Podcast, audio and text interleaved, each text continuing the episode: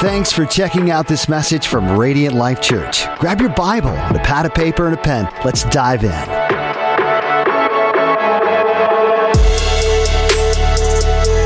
but the Lord uh, just kind of laid these three scriptures on my heart before we get into this next song. And the first one is found in 1 John, which is towards the, the back of your Bible.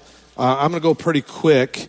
Um, but uh, John is, he was one of the apostles, one of the, the closest followers of Jesus. In fact, uh, we, a lot of scholars believe that he also wrote the book of Revelation as well. And we're going to dive into that here in just a second. But I, I want us to grab these three chunks and then kind of keep those at like the forefront of our, our mind before we continue to worship through song.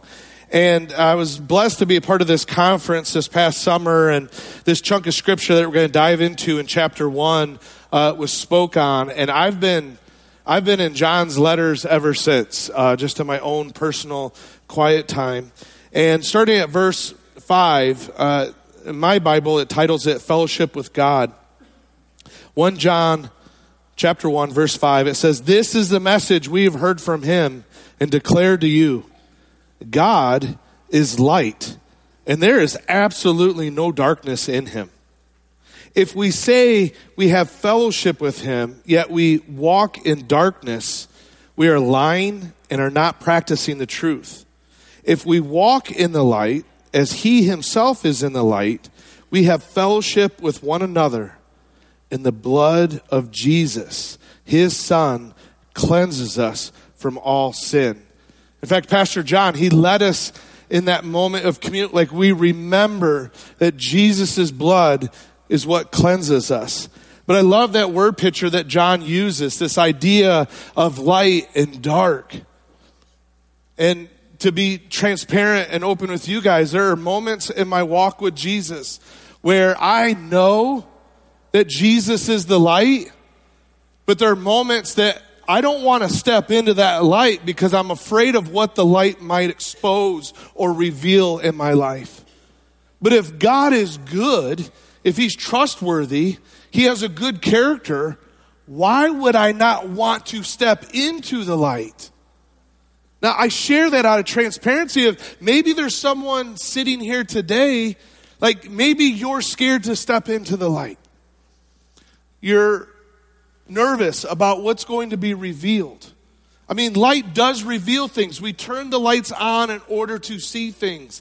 Light also makes things grow. If we didn't have light, we wouldn't have plants. Now, use that same metaphor in your own life. Are you growing in your walk with Christ? Maybe you need to step into the light. Now, let's fast forward over into the book of Revelation, chapter 5. And if you're here today and you're not a follower of Jesus or you're watching us online, I'm so glad that you're here. I'm going to be honest with you, this part is going to sound a little strange. I think for a lot of people who have been part of the church for a while, think part of this is strange. But John uh, had this supernatural experience and he just got a glimpse into heaven. And this was his attempt at trying to write about it. And in my Bible, at the beginning of chapter 5, it says, The Lamb takes the scroll. Chapter 5, verse 1. Then I saw in the right hand of the one seated on the throne a scroll with writing on both sides and sealed with seven seals. Now, more than likely, this was a scroll that was written on lambskin or goat skin. The fact that it has writing on both sides means there's a ton of writing that is on this. It'd be the same thing if you writing on two sides of a piece of paper, but it says that it's sealed. Well, all that meant is there was string wrapped around this scroll, and then they put a piece of wax over that str- string, and that sealed it. Now, in Scripture, don't have time to unpack all this. The number seven is the number of completion all throughout the scriptures. We see this even in creation back in Genesis. And what's beautiful about this whole chunk of passage that we're going to talk about, there's a thread that just goes throughout all of scripture that we're going to see right here. Verse 2 I also saw a mighty angel proclaiming with a loud voice, Who is worthy to open the scroll and break its seals? But no one in heaven or on earth or under the earth was able to open the scroll or even to look in it. I wept and wept because no one was found worthy to open the scroll or even to look in it.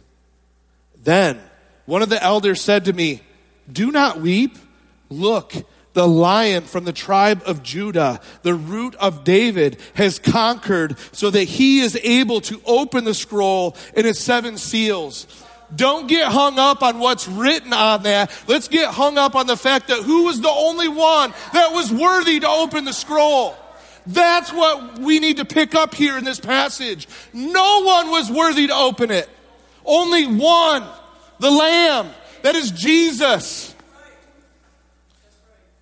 Verse 6 Then I saw the one like a slaughtered lamb standing in the midst of the throne and the four living creatures among the elders.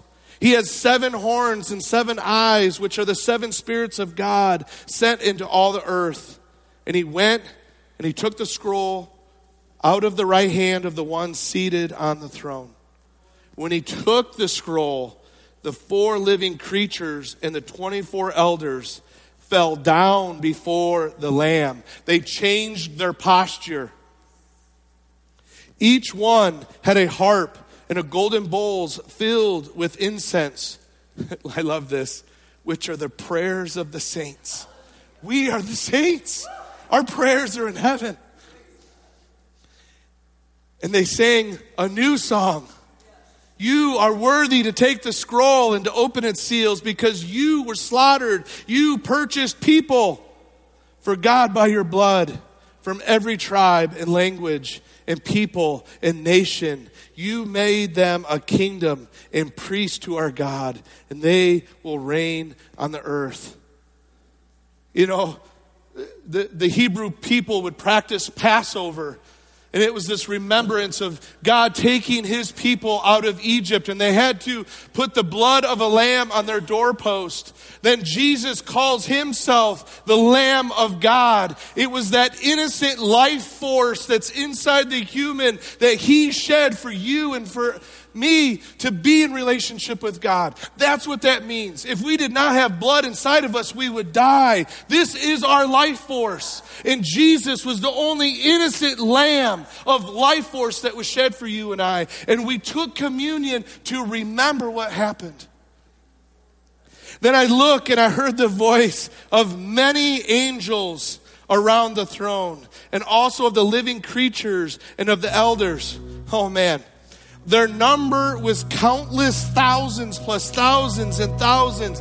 To go back to a, a, a, moment where maybe you're sitting in an arena or a sports event and there was just thousands upon thousands of people, try to envision this moment in heaven.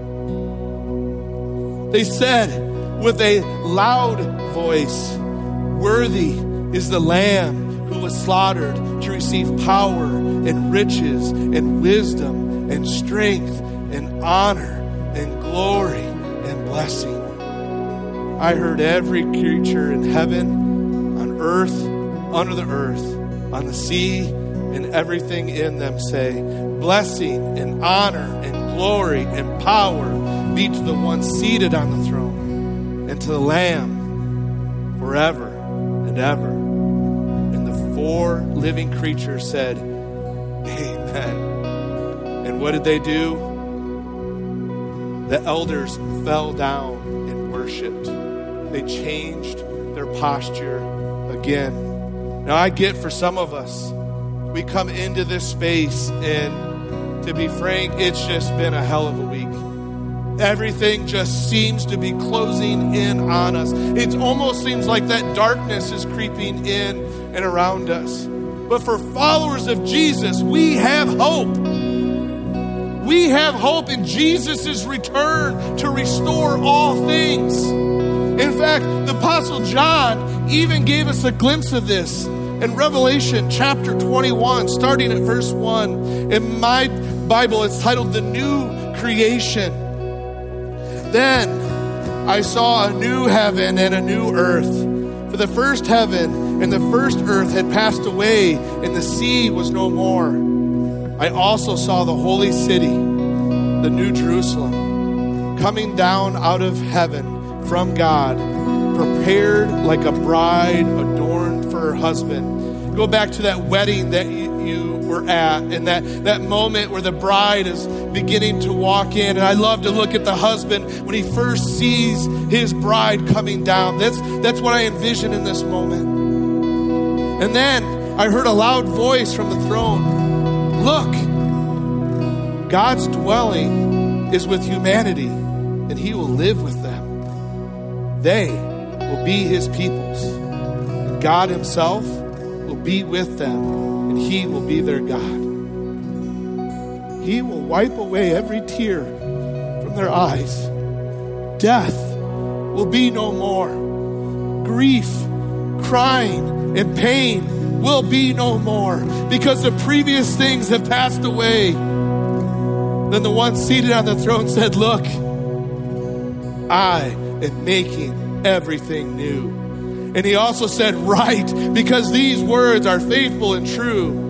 And he said to me, It is done. I am the Alpha and the Omega, the beginning and the end. And I will freely give to the thirsty from the spring of water of life. Did you come here thirsty for the presence of God here today? Would you stand with me? Prayer partners, would you make your way to the corner? If you need to change your posture like the elders do in heaven, please feel free to do so. If you need to come and kneel, if you need to be prayed for, please come see the prayer partners. But let's let's have this imagery. Let's have God's word at the forefront of our mind as we begin to worship the King of Kings and Lord of Lords. It doesn't matter whether we're standing in this place grumpy or not. He is still worthy of our praise. Can I get an amen? Thanks for listening to this message from Radiant Life Church. To get to know us better, check out theradiantlife.church. Be sure to follow us on Facebook, YouTube, and Instagram.